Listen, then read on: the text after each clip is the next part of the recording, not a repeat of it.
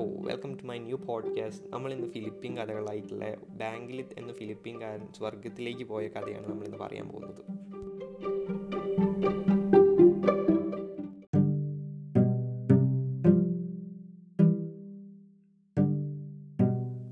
ബാങ്കിലിത്ത് എന്ന ഫിലിപ്പീൻകാരൻ സ്വർഗത്തിലേക്ക് പോയ കഥയാണ് നമ്മളിന്ന് പറയാൻ പോകുന്നത്. പണക്കാരനായ ബാങ്കിലിത്തിന് കൃഷിക്കാര്യങ്ങൾ നോക്കി വീട്ടിലടങ്ങിയൊതുങ്ങി കഴിയാൻ തോന്നിയിട്ടില്ല. കാട്ടിൽ നായാട്ടിന് പോകാൻ അയാൾക്ക് വലിയ താല്പര്യമാണ്. അങ്ങനെ ഒരു ദിവസം തൻ്റെ വേട്ട നായ്ക്കളുമായി അയാൾ വനത്തിലേക്ക് പോയി. കാലത്തു മുതൽ സന്ധ്യ വരെ വേട്ടയാടിയെങ്കിലും പറയത്തക്ക ഗുണമൊന്നും ഉണ്ടായില്ല. വീട്ടിലേക്ക് മടങ്ങാൻ തുടങ്ങുമ്പോഴാണ് തനിക്ക് വഴി തെറ്റിയതായി ബാങ്കിലിത്തിന് മനസ്സിലായത്. അയാൾ നായകളെ വിളിച്ചു, പക്ഷേ നായകൾ വന്നില്ല. വിശപ്പും ക്ഷീണവും തോന്നിയതുകൊണ്ട് അയാൾ ഒരു മരത്തണലിലിരുന്ന് അടുപ്പ് കത്തിച്ചു അത്താഴമുണ്ടാക്കി. അപ്പോഴേക്ക് ഒരു വേട്ടപ്പട്ടി അവിടെ എത്തി. "ഇരിക്കി, അത്താഴം കഴിഞ്ഞ് നമുക്ക് വീട്ടിലേക്ക് പോവാം," അയാൾ നായയോട് പറഞ്ഞു. അത്താഴം കഴിഞ്ഞ് നായയുടെ പട്ടച്ചരടും പിടിച്ചുകൊണ്ട് അയാൾ പുറപ്പെട്ടു. പട്ടി മുമ്പേ നടന്നു. അത് ചെവി കൂർപ്പിച്ച് പിടിച്ചുകൊണ്ട് പല തവണ കുരച്ചു. അപ്പോൾ മറ്റേ നായ എവിടെ നിന്നോ കുരയ്ക്കുന്നതായി കേട്ടു. എന്നാൽ സ്ഥലം പിടികിട്ടിയില്ല. അവർ നടന്ന് കാടിൻ്റെ അങ്ങേ തലയ്ക്കലെത്തി. അവിടെ നല്ല പ്രകാശമുള്ള ഒരു പട്ടണം കണ്ടു. ബാങ്കിലിത്തിൻ്റെ രണ്ടാമത്തെ നായ അവിടെ കാത്തു നിൽക്കുന്നുണ്ടായിരുന്നു. ഇത് ഏതു പട്ടണമോ എന്തോ. ബാങ്കിലിത്ത് അത്ഭുതപ്പെട്ടു. അവിടെ മുമ്പ് എപ്പോഴെങ്കിലും ചെന്നതായി അയാൾക്ക് ഓർമ്മയില്ല. എത്രയോ സ്ഥലങ്ങൾ താൻ സന്ദർശിച്ചിരിക്കുന്നു. അവിടെ ധാരാളം ആളുകൾ സംസാരിച്ചു കൊണ്ട് ചുറ്റി നടക്കുന്നത് അയാൾ ശ്രദ്ധിച്ചു. തെരുവ് വീഥികൾക്ക് നല്ല വിസ്താരവും വൃത്തിയുമുണ്ട്. കാറ്റും വെളിച്ചവുമുള്ള സ്ഥലം. കുറേ ആളുകൾ ബാങ്കിലിത്തിന് ചുറ്റും കൂടിയിട്ട് ചർച്ച ആരംഭിച്ചു. ആൾ പുത്തനാണെന്ന് തോന്നുന്നല്ലോ, പുള്ളിയെ മുമ്പെങ്ങും ഇവിടെ കണ്ടിട്ടില്ല. എന്നിട്ട് തിരിഞ്ഞ് അയാളോട് ചോദിച്ചു, "ആരാണ് നിങ്ങളെ കുത്തിമലർത്തിയത്?" ചോദ്യം കേട്ട് ബാങ്കിലിത്ത് അത്ഭുതത്തോടെ പറഞ്ഞു, "എന്നെ ആരും കുത്തിമലർത്തിയിട്ടില്ല. സ്വന്തം കാര്യം നോക്കി ജീവിക്കുന്ന ഒരു മര്യാദക്കാരനാണ് ഞാൻ ഒരിക്കലും യുദ്ധത്തിന് പോയിട്ടില്ല." "പിന്നെ എങ്ങനെയാണ് നിങ്ങൾ മരിച്ചത്?" "ഞാൻ മരിച്ചിട്ടില്ല. എനിക്ക് ഇഫുഗാനിസ്ഥാനിൽ ധാരാളം ഭൂമിയുണ്ട്. ബാങ്കിലിത്ത് എന്നാണ് പേര്." "പിന്നെ നിങ്ങൾ എന്തിനാണ് ഇവിടെ വന്നത്?" "മരിച്ചവർ മാത്രമേ ഇവിടെ വരാറുള്ളൂ. ഞാൻ വനത്തിൽ നായാട്ടിന് പോയതാണ്. വഴിതെറ്റി നടന്ന് ഇവിടെ വന്നു ചേർന്നു." ആളുകൾ അത് വിശ്വസിച്ചില്ല. അവർ പറഞ്ഞു, "ചങ്ങാതി, മരിച്ചവരുടെ ആത്മാവ് മാത്രമേ ഇവിടെ എത്തുകയുള്ളൂ. ഇത് സ്വർഗമാണ്.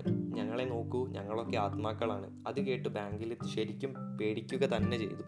അയാൾ, "ഞാൻ മരിച്ചില്ല, ഇനി എന്ത് ചെയ്യണമെന്ന് പറഞ്ഞു തരും. ഞങ്ങളുടെ കൂടെ വരും. ഇവിടമൊക്കെ ഒന്ന് കാണിച്ചു തരാം." അങ്ങനെ ബാങ്കിലിത്ത് അവരുടെ കൂടെ പോയി. ചുറ്റും വെളിച്ചവും ധാരാളം വീടുകളും. പട്ടികളെയും കൂട്ടി അയാൾ വീട് ചുറ്റി നടന്നു. "സ്വർഗം നിങ്ങൾക്ക് ഇഷ്ടപ്പെട്ടോ?" അവർ ചോദിച്ചു. "ഇത് വളരെ നല്ല സ്ഥലമാണ്. എന്ത് ചെയ്യാം, എനിക്ക് ഇവിടെ അധികം താമസിക്കാൻ പറ്റുകയില്ല. 4 ദിവസം കഴിഞ്ഞ് എനിക്ക് മടങ്ങിപ്പോകണം." "4 സ്വർഗ ദിവസങ്ങളോ? 4 ഭൂദിവസങ്ങളോ?" അവർ എടുത്തെടുത്ത് ചോദിച്ചു. ഈ ചോദ്യം കേട്ട് ബാങ്കിലിത്ത് വീണ്ടും അത്ഭുതപ്പെട്ടു. "എന്ത്, ഇക്കാലത്ത് 2 തരം ദിവസങ്ങളുണ്ടോ?" കാര്യം അവർ വിശദീകരിച്ചു കൊടുത്തു. സംഗതി ഇതാണ്: ഭൂമിയിലെ ഒരു വർഷത്തുല്യമാണ് സ്വർഗത്തിലെ ഒരു ദിവസം. 4 സ്വർഗ ദിവസങ്ങൾ ഭൂമിയിലെ 4 വർഷമാണ്. അപ്പോൾ ബാങ്കിലിത്ത് പറഞ്ഞു, "നിങ്ങൾ പറയുന്നത് വിശ്വസിക്കാൻ പ്രയാസമുണ്ട്. എങ്കിലും ഇവിടെ 4 ദിവസം താമസിക്കാമെന്നാണ് ഞാൻ വിചാരിക്കുന്നത്." "ശരി, നിങ്ങൾ പറഞ്ഞതിൻ്റെ പൊരുൾ തിരിച്ച് നാട്ടിൽ ചെല്ലുമ്പോൾ നിങ്ങൾക്ക് ബോധ്യമാകും." അയാൾ അവിടെ 4 ദിവസം താമസിച്ചു. അടുത്തുള്ള മറ്റ് ടൗണുകൾ സന്ദർശിച്ചു. എല്ലായിടത്തും ശാന്തിയും സൗന്ദര്യവും നിറഞ്ഞു നിന്നു. പാടത്തെ പണികളും കുറച്ചു ചെയ്തു നോക്കി. വേലക്കൂലിയായിട്ട് കിട്ടിയത് 4 വലിയ കളിമൺ പാത്രങ്ങളായിരുന്നു. എല്ലാമായപ്പോൾ 4 ദിവസമായി.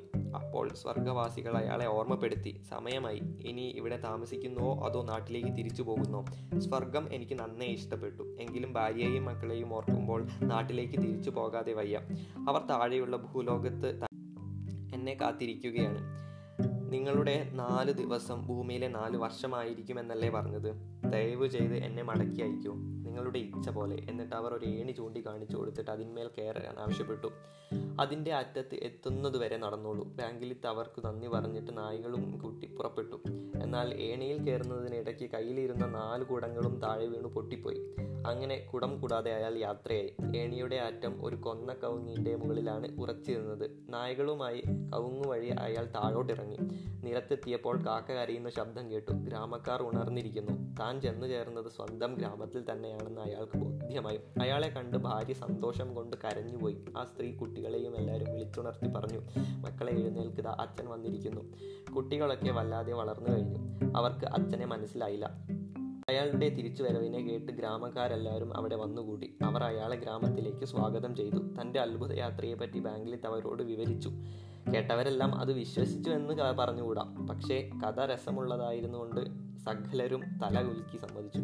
എന്തായാലും നിങ്ങൾ തിരിച്ചെത്തിയതിൽ ഞങ്ങൾ അപാരമായി സന്തോഷിക്കുന്നു, അവർ പറഞ്ഞു നിർത്തി.